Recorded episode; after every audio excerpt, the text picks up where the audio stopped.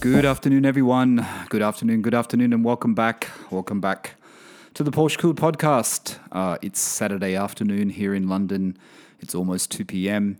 Um, I'm doing an owner stories today. This is the owner stories that I've been looking forward to, actually. Uh, the owner stories today is number 15, and we are talking to um, Nick, and Nick is from the UK.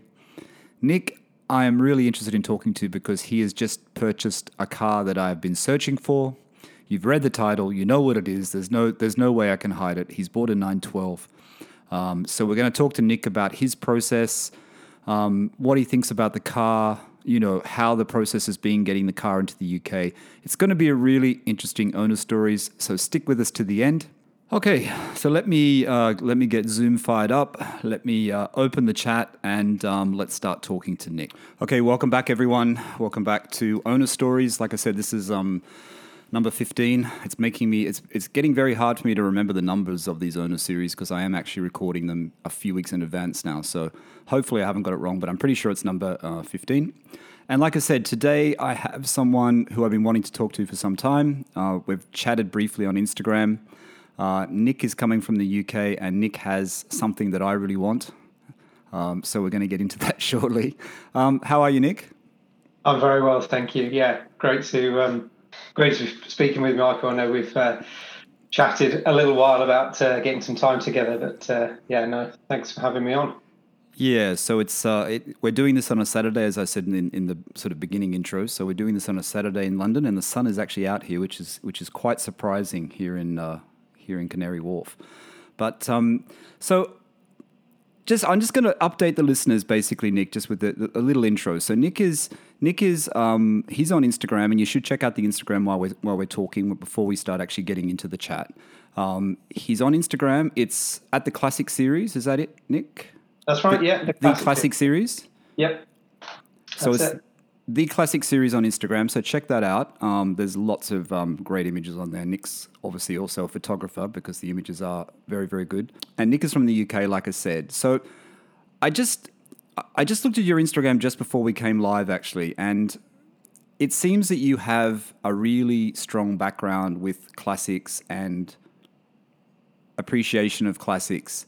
So the usual story, the usual question I ask to start this podcast, the Owner Stories podcast, Nick, if you listened to them before, is, you know, have you always, you know, is what is your first impression of Porsche? What is your first thought that you wanted one? Was it, you know, when you were a kid, or when was it when you, you, you know, later in life?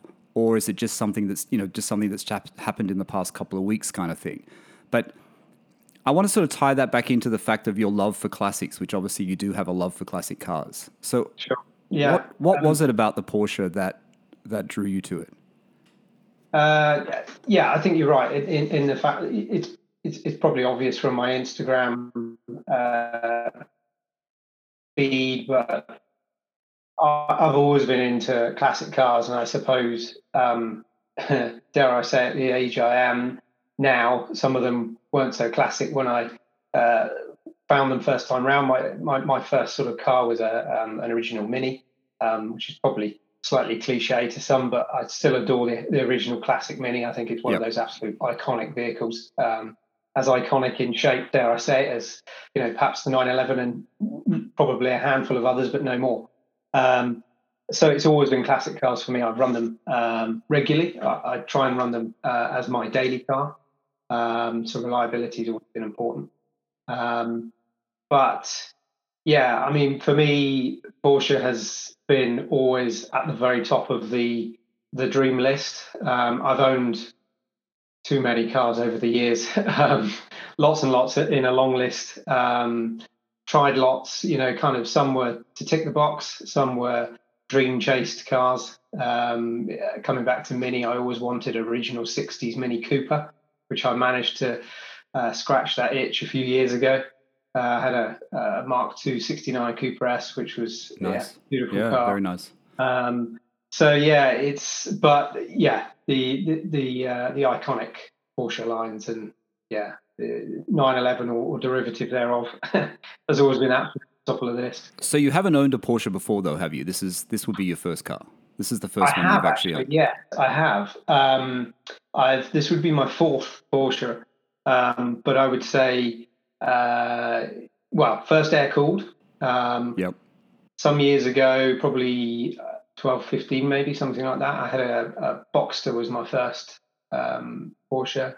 Uh, I followed it by a, a facelift Boxster at the time, both 986 model Boxsters. Okay. Um, and then more recently, I had a, a, a 944 um, up until early part of this year. Just the base it- 944 or something? Yeah, it, yeah, 2.5, um, fairly base model. Um, but it was really, I, again, I, ch- I chased for quite some time the right one. Um, I'm quite particular in finding cars. I think you're similar to me in the fact that, you know, um, it, it's a bit of a journey to get exactly what I'm looking for or, or as close as possible. Um, so, yeah, it was a bit of a journey to find that. I've always loved the 944 and I would strongly recommend anybody to either get a ride in one if you can or own one. They're, they're a brilliant car and they really are a, a, a daily driver as well. So that's Um, the that's the grey one on your Instagram, is it? The blue That's grey right, color. yeah. Okay, I did see that actually. I did see that. I don't know why I didn't think it was yours. So when you bought the Boxsters, did you buy them new or you bought them used? Used. No, they were used. Uh, so the first one was a very, uh, I think it was almost one of the very first ones in the 986. It was a 1998 2.5, so it was the first model, first engine size, uh, pre facelift. Uh, I learned a lot with that car. It stung me badly. Right. it ta- it taught me there's no such thing as a cheap Porsche, really. I bought Okay, two so it, it had issues. In it, it Uh, eventually yeah, had yeah, yeah. issues. Yeah, um, it cost me in major parts over time. Um, you know, major servicing.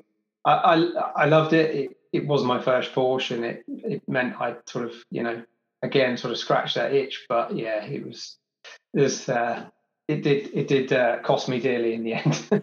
Okay, so you had the you had the two Boxsters, then you go into the 944. So the 944 was quite recent. So you you sold the 944, the transaxle 944 before just before you started looking for the 912.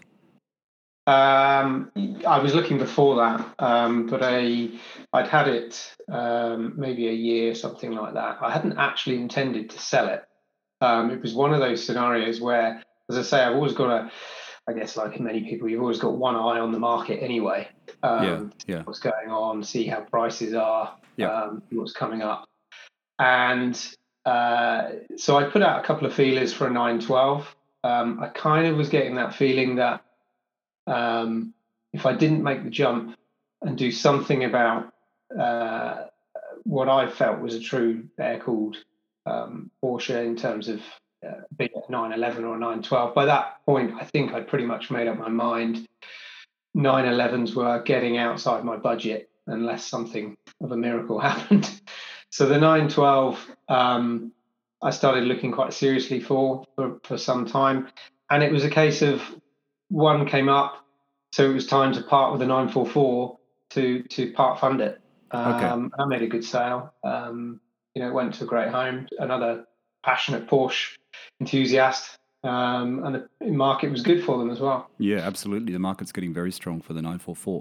So you've been searching. so you've been searching Nick from this year or last year. You started when you first decided. You thought, okay, I I want a 911 or a 912. Um, you probably did the same thing as me. You look at the prices and go, okay, a 912 seems to be a better choice. Yeah, that's right. So you started searching, and how long did the search take you?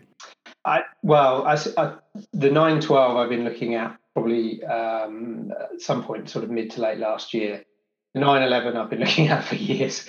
Okay. Um, I uh, uh, to give you some indication, I I bought um, I bought my first Boxster at a time where I think if I'd have found a little bit more pocket money down the back of the couch, I probably could have plumped for a a, a, a 964 that needed a bit of work. And right, right. for reasons of regret now, I took the Boxster route. yeah, the 964 is uh, that was the surprise one. That was the surprise one. How quickly it went up. oh so, yeah. So okay, so now I don't feel so bad. So you were looking, you started looking last year, and I know Ajmal will be listening to this because he always gives me a hard time on how long it's taking me to find one.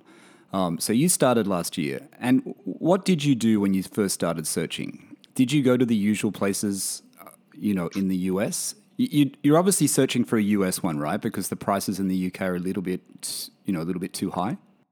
Yeah, I, I think dominantly it was US. I did look in the UK.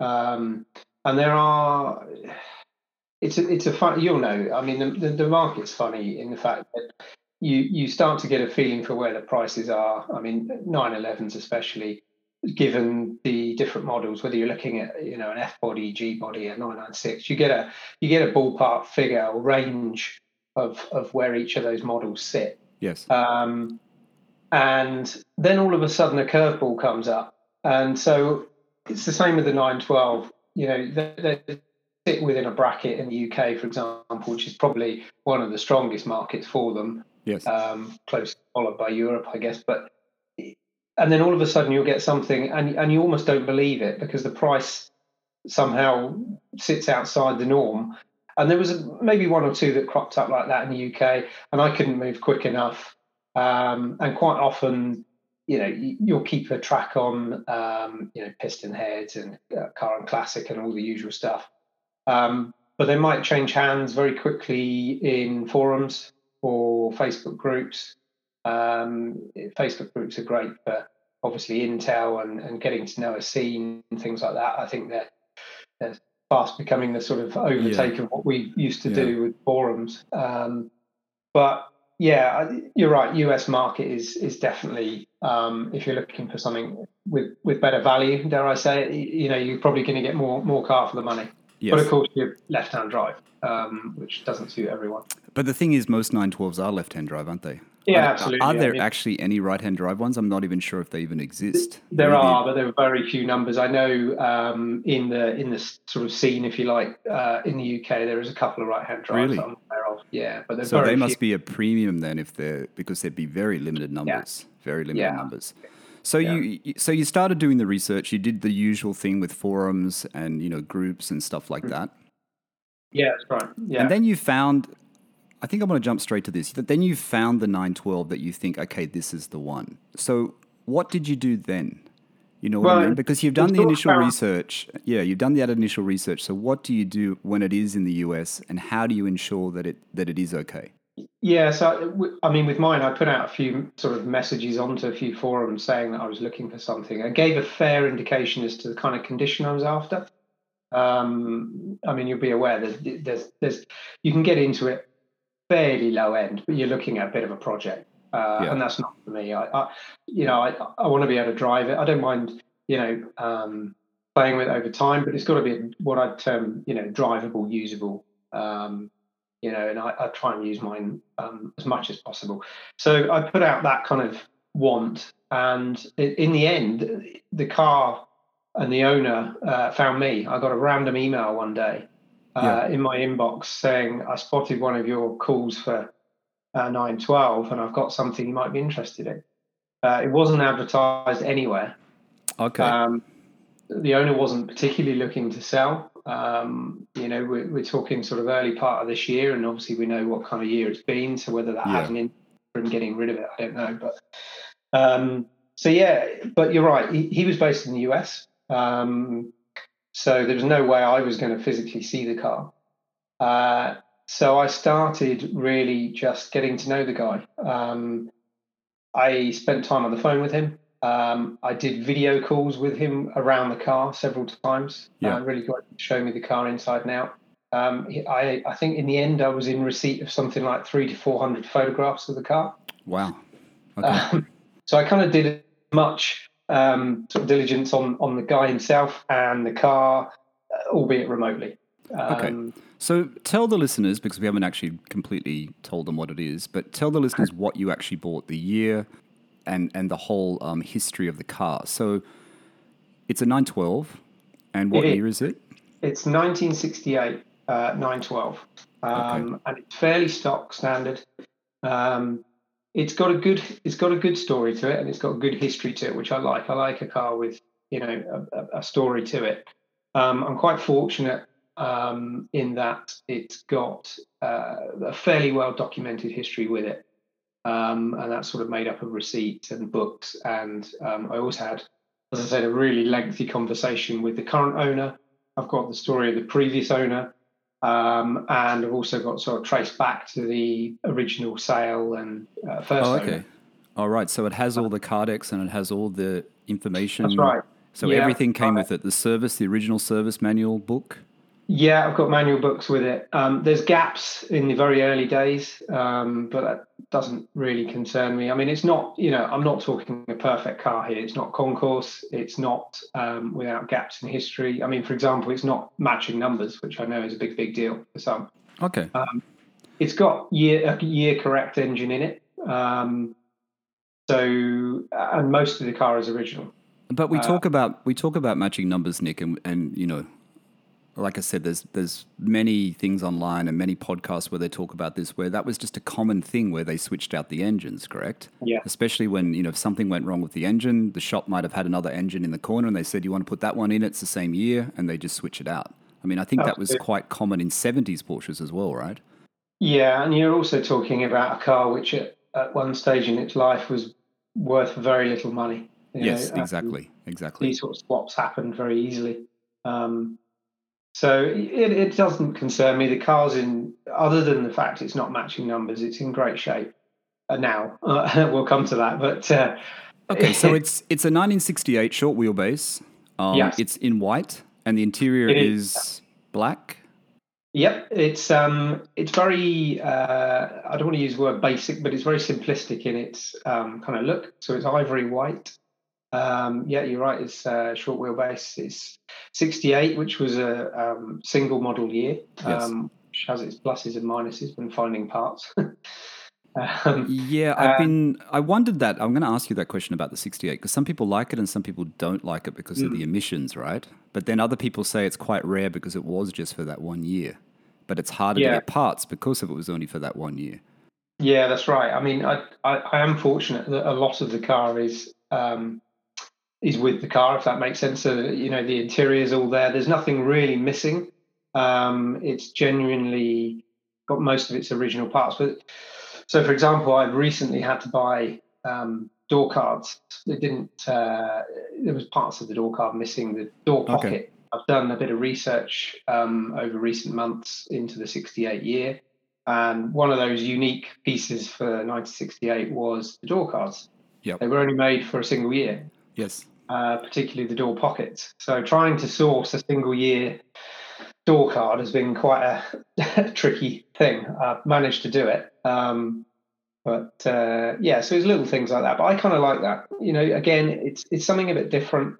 Um, you know, I, I think for me, a car needs to it needs to stand out in some way, and I don't mean sort of physically, uh, you know, bright colours, wraps, and you know, um, racing uh, decals, things like that. I I just like something that sits a little bit outside of the norm. Yeah. Um, and that's the kind of thing that interests me, whether it's a story or where the car's been, or you know, its place within the manufacturer's history.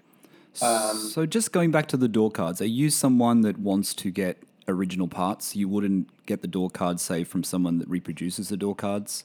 I mean, there's reproductions, right? And a lot of There are know, and it's hard to yeah. know with 912s if you've got a you know reproduction dash or you've got a reproduction you know seat.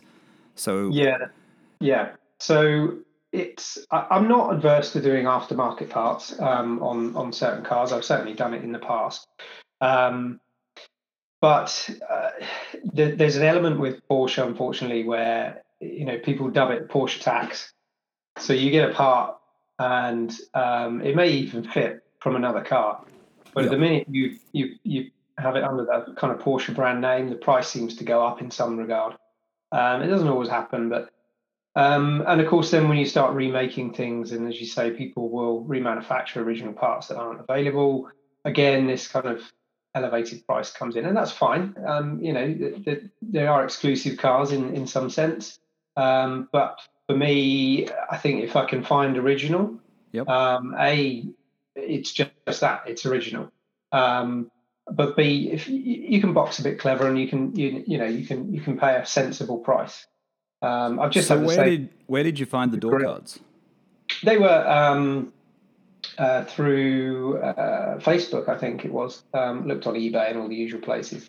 I'm Uh, I'm just looking at the images you sent me on in DM. What are the wheels Hmm. on your car?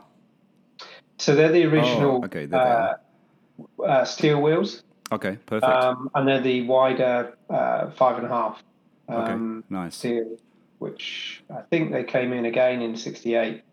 yeah, Um, the steel why- wheels are definitely the pick of the wheels. That's for sure. So- yeah, I think Fuchs is a bit. I love Fuchs wheels. Don't get me wrong, but for, they wouldn't work for me on this car. No, they just don't work on a 912. I don't know. I know there's there's there's always a few for sale with them on there, and people have switched Mm. them out for reproductions or whatever. But I, I just think the steel wheel is just that classic look, either either with or without the hubcap. You know what I mean? Both of it. Yeah, I'm still looks undecided on that. yeah, I do like that non-hubcap look. I have to say that rawer look. So, going back to the owner. So this owner that you found it from in the US, he was he was heavily involved in the Porsche community in the US. He was an older guy, or he, he'd owned the car for a long time. What was the history behind that? How did you get to the point where you go, okay, I trust this guy, even though you have all the video calls? Yeah. What was it that made you think, okay, this this is going to be okay? I can I can ship this car over from the US. Yeah, so I, I'd, I'd pressed him on the history of the car, and I also got him to speak with the previous owner, um, because he was the one who was really into the Porsche scene. He was a an old guy who'd unfortunately um, now suffered from Alzheimer's. He'd had the car for a long, long time, um, and his brother had um, done a lot of work in the car during the 80s, I think it was. It says in the history. Um, looked after it, and he'd entered it into concourse for Porsche Club America um, in the 90s, I think. Um, you kind of get the feel that the car, you know, it, it's in, I'd say it's in very good shape now, but you get the feeling that at what, what one point in its life, it, it would have been, you know, it could have easily been entered in a, in a concourse It- type. It uh, looks event. really looked after though. The image you sent me in the in the you know the, in the garage wherever it is, it looks it looks in very very good condition. I mean, it's almost Yeah. like I have to like what you said. You know what you're looking for. That for me is what I'm looking for. Where it's not too beat up. It's it's quite reliable. It's been well looked after, and it's like the perfect example. You don't really have to do that much to the body, do you? It's actually looks it looks perfect to me. No, that's right. I, you know, and I, maybe it's had paint, maybe it hasn't. It's it's more than likely, but again, it's been done well at some point. Um, it's very presentable, but equally, it's not perfect because I want to drive it, I want to use it. I don't want to worry about taking it out. Um, so yeah, it, it sits in that perfect sort of space for me. Okay. Um, but yeah, so to come back to your question. Yes. So I, I pressed the guy um, about its history, and I, I ended up with quite a full log of um, sort of the journey of the car. Um, but I also spoke to so he he deals um, occasionally in selling classic cars anyway and exporting on occasion. Um, bizarrely, he also deals in exporting things like jukeboxes and other sort of vintage oh, okay. uh, memorabilia. Americana type. Yeah, exporter. exactly. That's right. Yeah. So I actually rang up a couple of his customers here in the UK and said, "Look, who is this guy? First of all, do you know who I'm talking about? Yeah, yeah. No. Would you recommend him? Is he a straight up kind of guy? Um, and it was, you know, I'd spent a few months just really, um, yeah, getting myself comfortable because this, this was the first time I'd ever done something like this. I'd never imported before. Um, and I, I, I think I did well on the price, but it was still a sum of money which I was sending overseas to somebody I'd never met. Um, That's what I was going to ask. Yeah. I didn't know whether something would turn up at all or what would turn up, you know? Yeah, because he contacted you out of the blue in a way. He contacted you. Yeah, yeah, exactly. You know what I mean? So you never know what the situation is. The car No. seems in great condition. So you, you make a decision on the car, Nick. You decide, okay, I'm going to take this car. I trust this guy. How did you start working out the process to get it imported into the UK and exported out of the US? Did you contact uh one of these brokers, these guys that, that do look after everything for you, or did you say I can just sort of do this myself by contacting shipping companies, etc.? No, I, I, I, I wanted the confidence of somebody who'd um, could take care of the whole process. Really, as I said, I'd not done it before. I think in hindsight, you know, now I've gone through it, I probably would take on some of the process myself. Um, but a, a friend of mine um, who slightly separate story. but We went to university together. We grew up on Golf GTIs and various hot hatches, and again, we were we are still um, big Porsche fans. In fact, he's just um, not long imported a, a G body 911 himself. Oh, okay. Um, but uh, he imported an American muscle car a few years ago, so he had some insight into what he'd been it through. So I sort of picked his brains on the import process. But ultimately, yeah, I ended up going with a, a broker who handled the whole situation. So you know, you, you get a quote, they break it down the whole process, and you pay one lump sum uh, or a couple of payments, and, and and they take you through the full journey from you know pick up in the US, overland shipping, um, cargo ship, and then you know out the port this end and to your door. How did you find that broker? Was that through Porsche Club or through a Porsche group, or No, how did you know um, the right person to go with? Because there's quite a few. You do a search for them. There's there's multitude that come up, and you got to work which is going to be the good one. Yeah, that's yeah. I, I I'd been recommended a couple. I'd also watched a couple of uh, YouTube videos on people having gone through an import process themselves. Um, so I just I I think I rang three or four in the end. Uh, had a good conversation with them. Again, got comfortable with one particular company. They weren't the cheapest, but they certainly weren't the most expensive. Um, so yeah, I, I, I kind of again I, I I sort of took the time to just get comfortable with one of the companies really. Um, Yeah, because on a, on a previous owner's stories with Paul from New Zealand, um, Paul had the um, G50 3.2 Carrera, and he's got a 997 Carrera GTS, and he did the he bought that Carrera GTS from the UK, and he did the same thing. He found a broker. I think it was someone his friend had used, but that broker actually found the car for him, went and looked at the car, and also had, Oh, did all the shipping and everything. So that was the whole service. yeah, So I I guess there's really good people out there. So this car that you bought, and I don't want you to divulge the price, of course, but the the price based on US pricing was it low range, mid range, or high range, based on the current US sort of prices for 912? And I know they've gone up, and I, I know since May this year they've gone up a lot. Yeah, they have. Yeah, I I as I sit here today, and I have been looking as we still do. Even when you bought a car, you still Yes. look. I don't know, I don't know what that's about. See if you can find another one, a better Yeah. one. you know, you've done the deal. Yeah. You've got it. I For know, it's crazy. It's looking at them crazy um, you, I guess is that reassurance? Have I bought something that I shouldn't have done? Yeah. um, yeah. I, I- as I, as I said, my, my friend who also imported a couple of months ahead of me. Um, I keep sort of uh, having this conversation: Have we done the right thing? And You, you know what it is? It's not to convince yourself because you're happy with it. It's to convince others that are close to you that you were clever and you made a really good deal. I think that's what it is. It's it's it's the everyone like else. too. yeah, yeah. yeah, But no, I think I think originally I um, I was very clear with the budget I wanted to work within. Um, I uh, yeah, so I set aside that, that that budget to work with, including shipping. Um, so I had to turn down a couple because it was just a step too far. Um, but this one, a, it sat within my budget, and I think to be frank, I got lucky. Okay. I just got lucky. Um, whether it was timing, um, situation, but I, I paid lower end, um, and I think uh, you know it's the car's now in with a specialist in the UK, um, having an initial check over. It's Yeah. waiting for UK registration so I can get it legally on the road, and all indications so far is it's pretty good. Okay. It's yeah, I, I'm really pleased. Yeah. Okay, so the, the cost to get it into the UK, if someone's listening and thinking, okay, I want to do this, I have a vague idea how to get the cost into Australia. It does add up quite quickly when you add, you know, Australia has luxury car tax if it's over 66,000 landed with, you know, with freight and everything. Um, you don't pay duty because it's over 30 years old, but you pay 10% GST, so you pay a goods and service tax on top of that. When you're sending something to Australia, they always say, you know, for the 912, they say it's, it seems inflated to me, but someone said to just to allocate 5,000 for shipping you know i don't know whether that includes insurance or whatever i mean obviously australia's further this is us to australia export Yeah. Um, yeah. they always say add Well- 5000 in and then you know work out your cost. And there's calculators online and I, I go to them all the time when i'm looking at when i find something to see how much it costs. And the price grows very very quickly. Now Yeah. on the 912 you bought from the us what the fees and the and, and all the extra bits you had to add on did that add 10% onto the value of the car? Did it add 5% on the value of the car? Um, it was in the region of about 10%, I think, something like that. Um, it shifted as well because, and, and with the US, you, you'll also look at, and I think I probably overlooked it slightly, was it depends where your car is.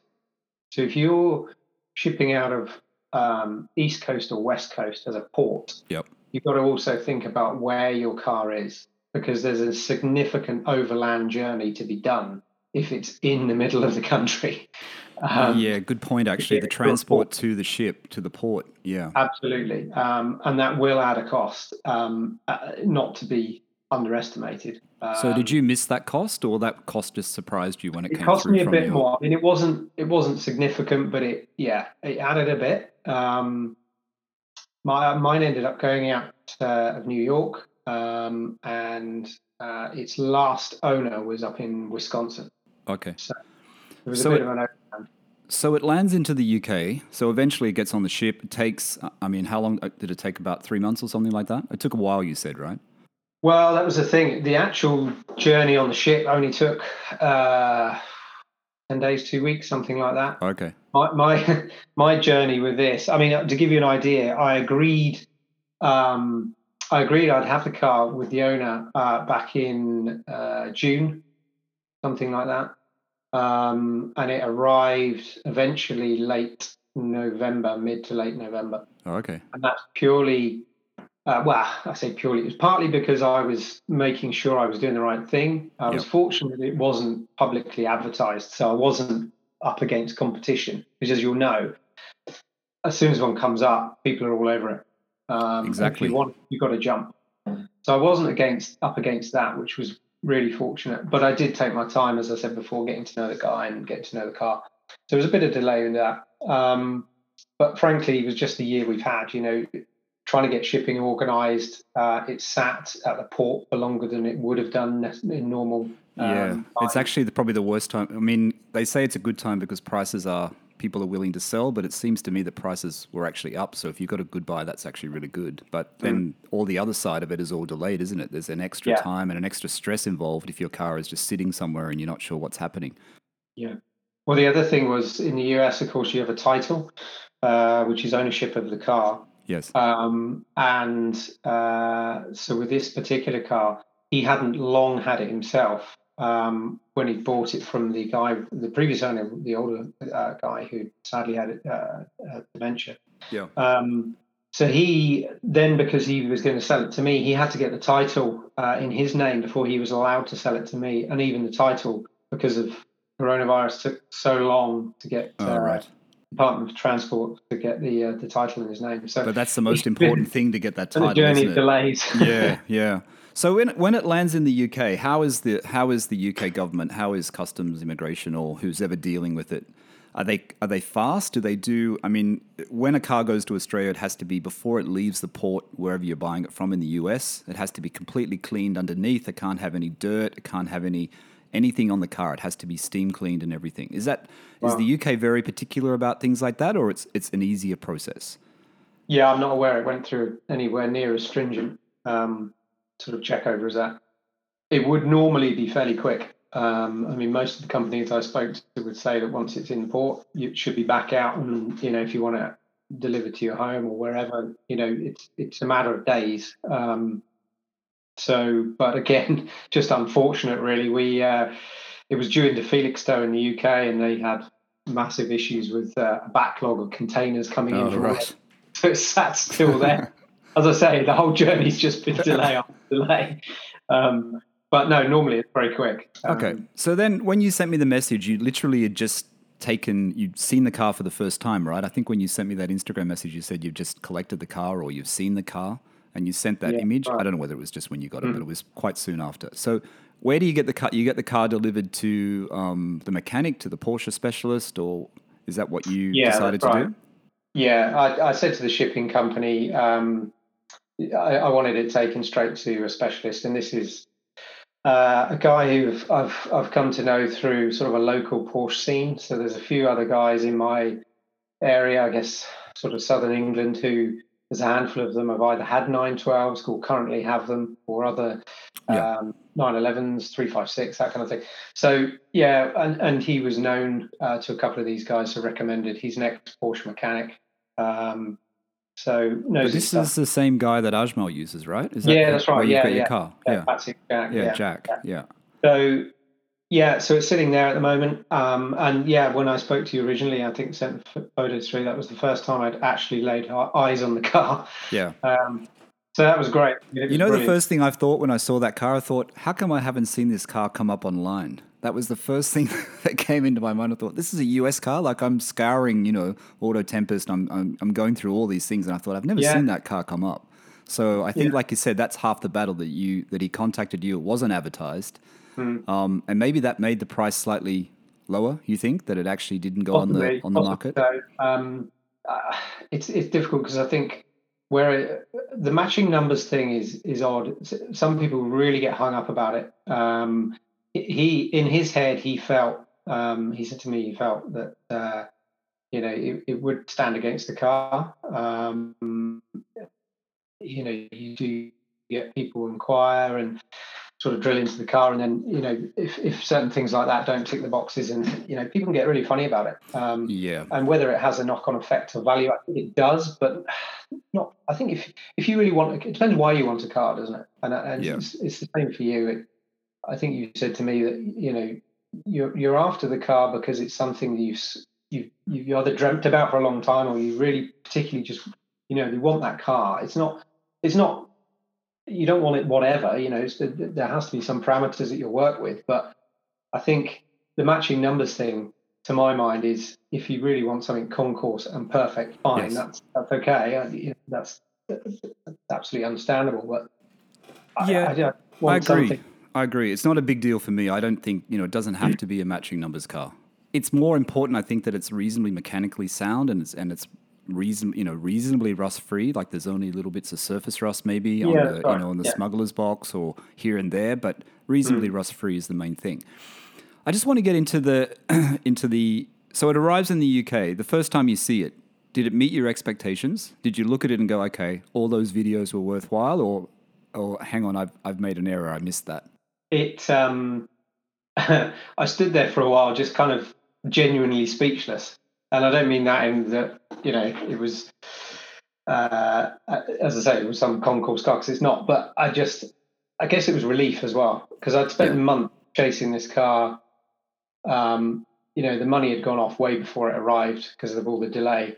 So i was still kind of um very nervous about you know will something turn up at all? What the hell's it going to look like um, will it run? Uh, and it did all of those things. I mean, it, you know, you, it was driven onto the, um, it was driven into the container. It was driven off of uh, trailers this end. It drives. I mean, it needs a tune up. It needs, you know, it's dropping a bit of oil here and there. Not perfect, but it starts, stops. It looks very, very respectable. Um, most of the original parts are there. So I was a bit, well, I think it was just relief. Um, and yeah, I'd actually pull this off. That's fantastic. Yeah, but there was no so the body and everything everything was as expected. There was no surprises, nothing that you came across. Has the car No, ru- I- the car's rust free? Sorry, Nick, the car is pretty much rust free. it's uh, almost. I mean, it's um, it had some pan work uh, years ago. So one uh, driver's side floor pan was redone, um, but again, it was done in a period where the cars were worth very little. So I'd say it's. Um, and again, I've had it checked uh, since now that it's here. It's solid. It's safe, which is the main thing for me. Um, you know, I, I I always take my kids out in the classic cars. They love the old cars, and it's a sort of a family thing for us. So I need a car to be safe and reliable. Um, so it's solid, uh, but it's untidy. I mean, if you look at it now, you you'd probably want to you know cut it out and um, uh, you know make a make a better Make job it of it. Yeah, But yeah. it again, it it's not rusty. It hasn't gone rusty since um, since it was done. Um, it's just not the neatest job. And to be honest, because it's underneath, it doesn't really bother me. One day I might get it done. Okay. Um, but yeah, it's not So- a major. So the car's in the car's in with the, the specialist. Hmm. So what what has to be done mechanically? What are the things that need to be worked upon after they've had after Jack's done the full check over and, and looked at everything?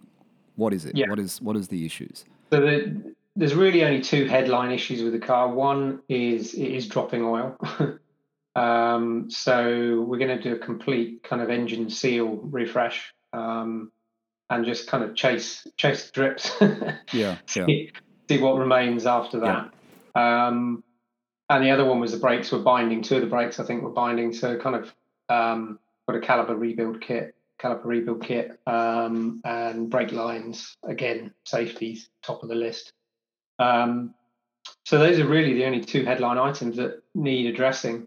Um, they will need tuning up a bit, obviously for emissions. I, I, intend to MOT it, which is the kind of safety road test here in the UK. Okay. Uh, it doesn't need one. It, I don't think it legally needs one given its age, but I always tend to MOT my old classics. It's just a peace of mind thing. So for the MOT, is everything intact for the MOT? Does it need seatbelts? Does it need, you know, do the lights need to be changed in the UK compared to US cars? How does because in Australia, I think you have to change the lights, or you have to change the bulbs or the direction of the lights. You have to have make sure yeah, you have retractable seatbelts. Yeah, the seatbelts. Um, again, given its age, you actually don't need any. Okay. Um, I mean, I have I have another classic currently. Uh, we have an old uh, 71 Land Rover uh, Series 3, and oh, nice. I put I put seatbelts in that um, because of my kids. But again, given its age, you don't need to. So for the Porsche, we it, it has front seatbelts in it uh, anyway, um, and I would put them in. I think if if it didn't, um, but again, it doesn't need it for the test. Bulbs. Um, I think the turn signals or the indicators um, need to be changed for orange because I think the US um, they're red. Okay. Um, but yeah, nothing, nothing major really. Emissions it'll need obviously just tuning and make sure it, it's okay for emissions. That's a um, question I want to ask you actually. The 68, there was a, I think I was looking at a 68 um, on classic cars in the UK. It was the orange one, and I actually contacted the guy, but it had a little bit too much rust in it. Okay. Does the 68 have a large something uh, in the front in the front that that protrudes from the front? Is that part of the emission system? Is there something that, um, that takes up the front in the 68, or is that am I getting confused with another model year? I I don't know. Is the honest answer. I'm not. I, I don't recall seeing anything in mind that. Where, okay. Whereabouts does it sit? In the in in the uh, in the front at the front, yeah. mm-hmm. closer to the windscreen, there's like a curved bulge oh, in the carpet because underneath there's actually something to do with the emissions that's been put into the car for the 68 model because it was, you know. No? I don't know, to be honest. Um, yeah, I'd have to have a look again. Uh, okay. I mean, that's the other thing. I've, as I said to you, I, have seen it once, and I, I, we're now. Have you uh, driven it? No, you haven't driven no, it? it was off the road. Okay. No. Okay, I won't ask that question then. I was going to ask you, though, how does it how does it, it feel to drive it for the first time? So you haven't driven it yet? No, not even driven it yet. No, I uh, no, I had a good so look that, over. That's not going to change your mind, is it? Once you go for that drive. Oh god, no, no, no. Don't no, watch I mean, don't watch Ajmal's video on uh, YouTube. That first drive where he takes it out for a drive. Yeah. No, I've driven um, I've driven uh, um, G body 911s before. Um, oh, okay. So I kind of know the um, the feel. Uh, 911, obviously, but um, yeah, it's and I'm as I said, I've always I've always had classics. So you you have to switch your mindset with classics generally. You know, you're not driving a modern car, nothing nothing close. So, yeah. but you have good roads near where you live for the for the classics, right? You live in a you live outside of London, so you have good. good yeah, that's right. That um, yeah, so I'm I'm I'm south coast basically. Um, we have a big national park called the New Forest. Um, so there's forest roads, and it's yeah, it's lovely to take a take a drive through the forest in the good weather, and uh, um, yeah, no, it's, it's great. Oh, that's great. I spend a lot of time um, up at um, sort of car shows and things with photography, so I get to kind of drive about the country a little bit. Yeah, I want to get into that actually. I just want to ask you one more question though. So with mm. with the car that's in with the specialist now, with the engine side of it, are you going to try and get more power out of that engine, or are you more wanting to have the engine to be reliable? Which, side of the spectrum are you going on? The, the, the, perfect, the balance between power and reliability, or you want to get a little bit more power out of the out of the four cylinder? Yeah, it's interesting actually because uh, first and foremost, I want reliability. As I said, I want to use the car as much as possible. Um, it's it's not going to be you know, obviously completely foul weather. I'm not going to take it out, but you know, I want to, I want to get out there. I know some of the guys in in in the um, in the sort of uh, niche nine twelve scene, if you like. Um, there are those that tuck them away this time of year, and there's those that just keep using them. And, and I'm in that camp. Uh, always have been with older cars. I just want to want to be able to use them.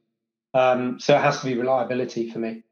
Um, you know it, it's never going to be a quick quick car but the, you know as you said you can do you can do things with them um, you can you can get a bit of more power out of the existing engine you can you know this is the sort of uh, the 1700 um, kit. Um, at the moment, I just I want to get the car on the road, safe, reliable, and get to know it. Okay. Uh, I just want to spend time with the car. I need to know its niggles, how it drives, Yeah. what, what you know, what's next on the jobs list before I start sinking money in the kind of nice to haves. Um, although that said, I have got plans, you know, to make it my own. Probably the best the best thing to do is get a few hundred miles on it, right? To actually drive the car and get the miles on it and see if anything else happens or if anything needs to be done before you start, you know, upgrading other things.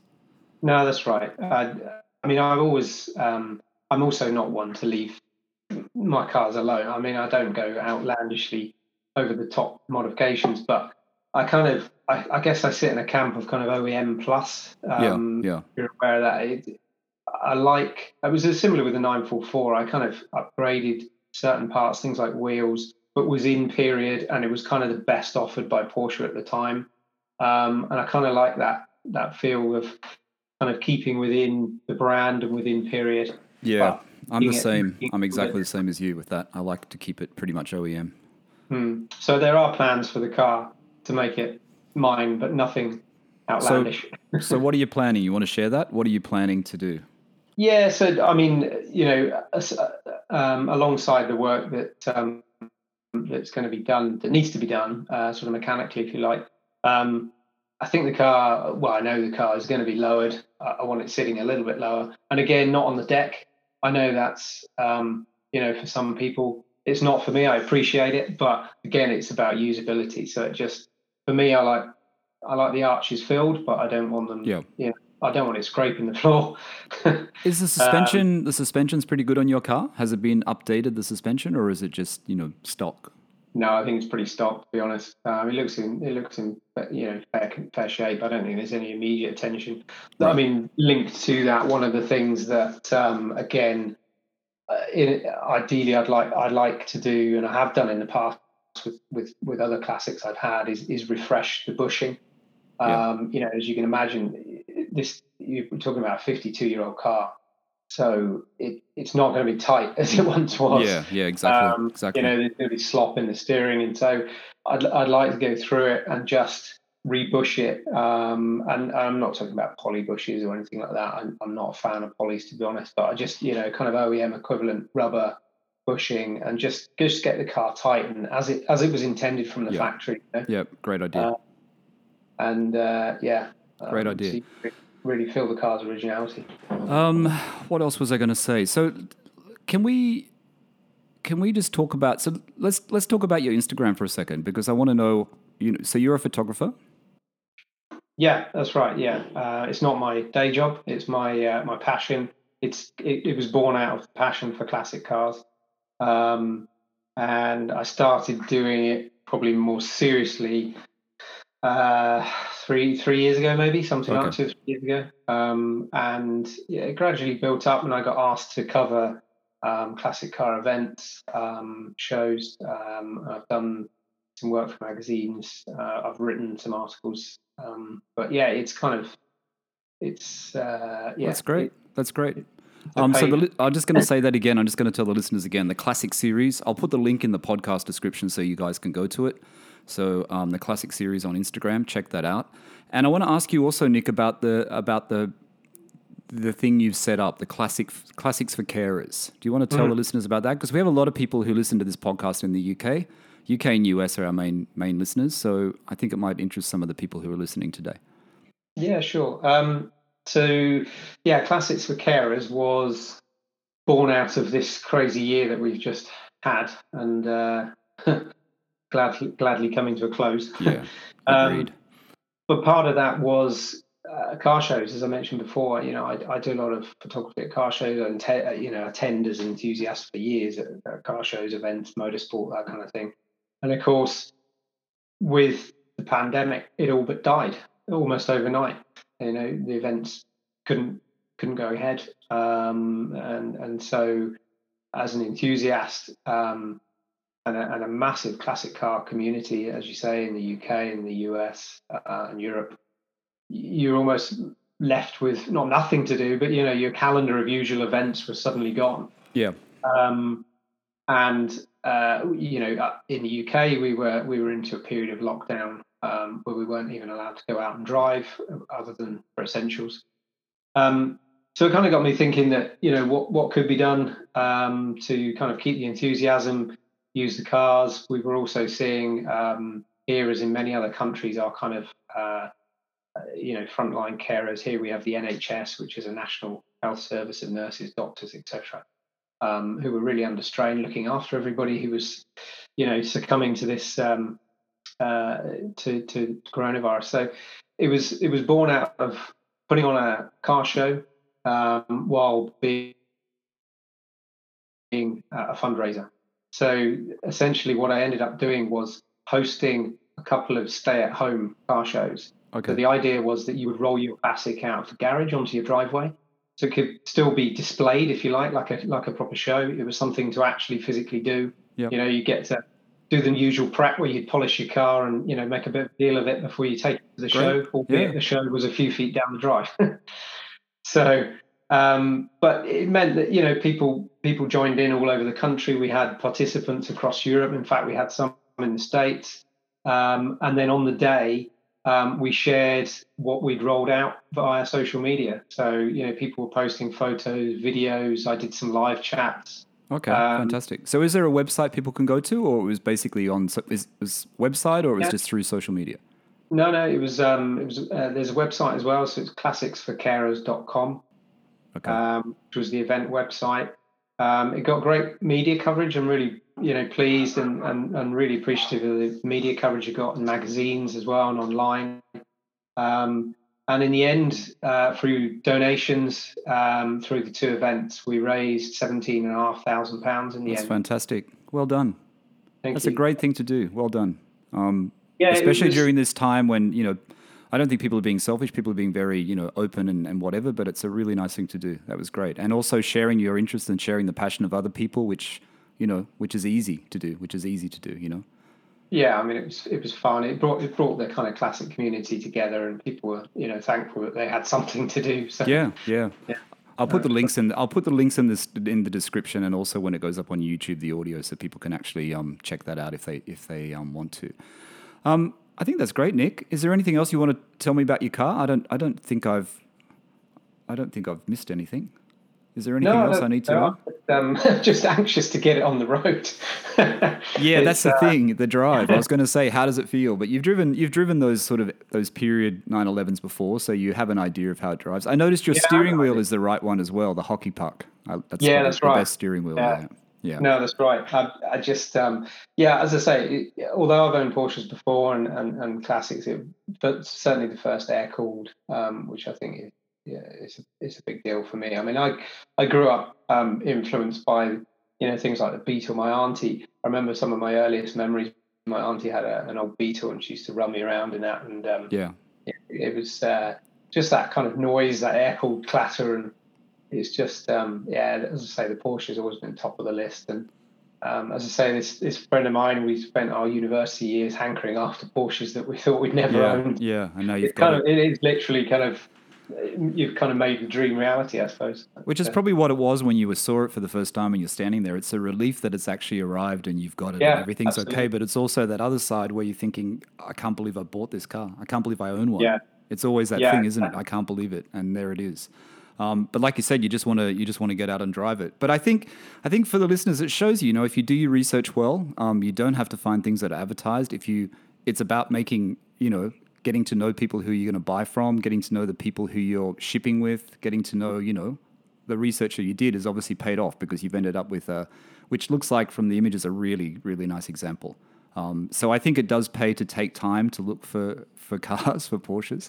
Um, yeah. Like I said, I always get grief given to me from other people online, my friends, I will call them online, that I take too long in this decision to buy 912, but it's a pretty big decision, and you have to you have to make the right yeah. one. So I think you've done well, and you know it's uh, it's helped me th- to think about it as well, the, your process.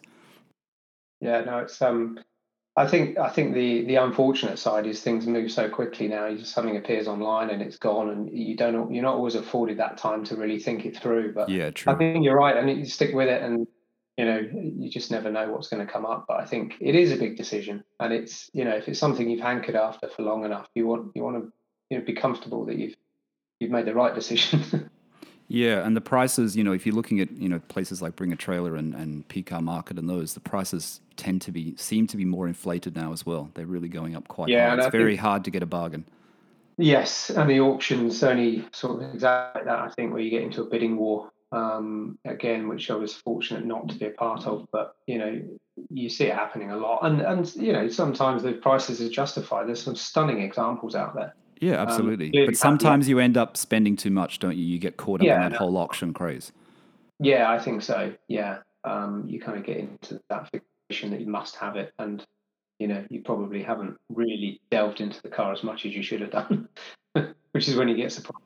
Yeah, true. But I think, you know, and I've seen your Land Rover on your Instagram, so I think you've got the perfect the perfect two car garage now. The, the Series 3, the Series 3 and the 912. I mean, Yeah, how, how fun. much cooler can you get, Nick? Come on. How much cooler can you get than those two cars? It's a pretty good combination. yeah, you can just keep taking photos of those. I'm, I'm looking forward to seeing the, the images of the 912 start appearing on your feed as well. Oh, they will. Yeah, absolutely. Yeah. All right, Nick. I think we'll leave it there. That was great. Thanks for um, thanks for sharing your owner story. No, thank you, and thanks for having me. And uh, yeah, it's always great to listen in and hear other people's experiences as well.